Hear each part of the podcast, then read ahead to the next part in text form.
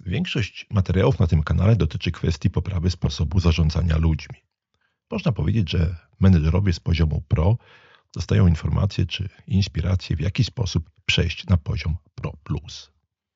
Ale chyba zapomniałem, że jest jeszcze całe mnóstwo szefów, którzy nie tylko nie osiągnęli poziomu zaawansowanego, ale mają kłopot z zarządzaniem na poziomie jak najbardziej elementarnym. W tym odcinku przedstawię Wam taki przypadek. Moim zdaniem jest dość skrajny, ale obawiam się, że nie jest to wyjątek i takie postawy mogą być częstsze. Już dawno nie spotkałem się z taką sytuacją, ale ponownie uświadomiłem sobie, że nawet jeżeli wydaje się nam, że pewne zachowania odeszły już w przeszłość, to jednak wciąż są aktywne. Zapraszam.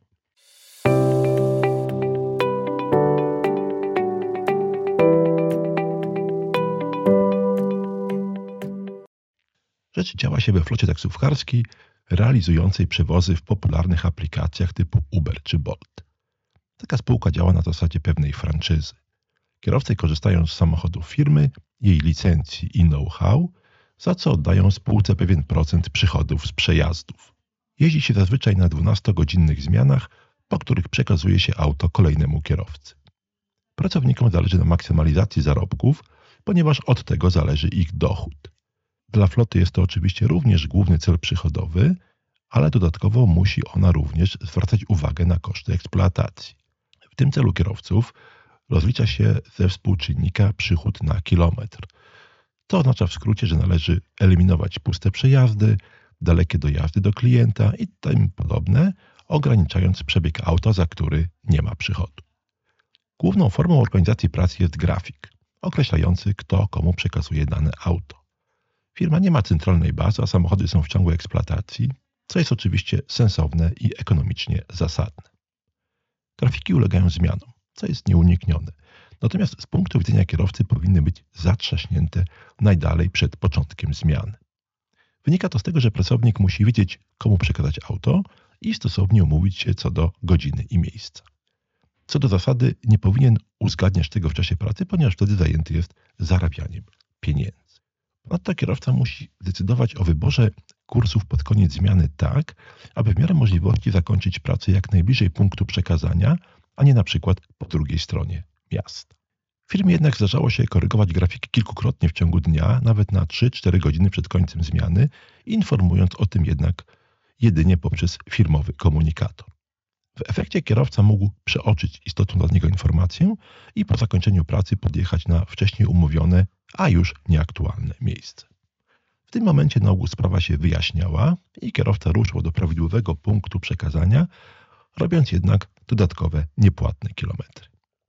Kiedy jednak jeden z kierowców zwrócił uwagę na firmowym komunikatorze, że tego rodzaju zmiany powodują chaos szkodliwy i dla firmy, i dla pracowników, został natychmiast zwolniony z pracy. Popatrzmy na tę decyzję szefa menedżera w kategoriach korzyści i strat. Nie wiem, jakie powody mogły przyświecać tej dość kuriozalnej i zdecydowanie nadmiernej decyzji. Ale powiedzmy, że mogła to być urażone ego przełożonego i ewentualnie pokazanie przykładu, że za tego rodzaju występki firma wyciąga poważne konsekwencje. Nie uważam jednak tego za obiektywne korzyści, a nie potrafię sformułować żadnych innych. Lista strat jest natomiast długa. Oczywiście takie zachowanie szefów powoduje, że jakikolwiek feedback ze strony pracowników przestaje istnieć. Przestaje również istnieć jakakolwiek pozytywna relacja między kierowcami a kierownictwem, co z pewnością będzie prowadzić do niepożądanych zachowań czy działań pracowników nie mających poczucia lojalności z firmą.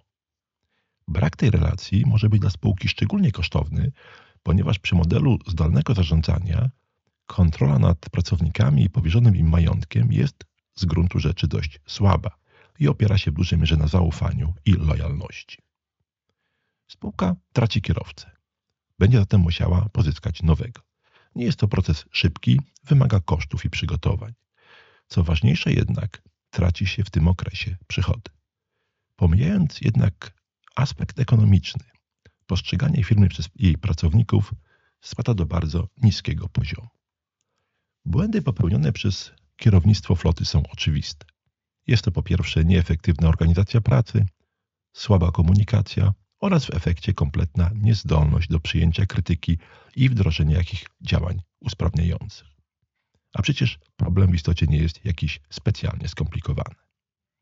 Są to błędy tak elementarne, że wydawać by się mogło, iż nie powinny już istnieć w dobie powszechnego dostępu do podstawowej wiedzy o praktyce zarządzania. Jak widać jednak, rzeczywistość może okazać się inna. Dziękuję za uwagę i zapraszam na moją stronę hotelhotelmikecharlie.pl, gdzie znajdziecie sporo materiałów zarówno pro, jak i bardziej podstawowych. Zapraszam na kolejne odcinki podcastu Jak być dobrym menedżerem.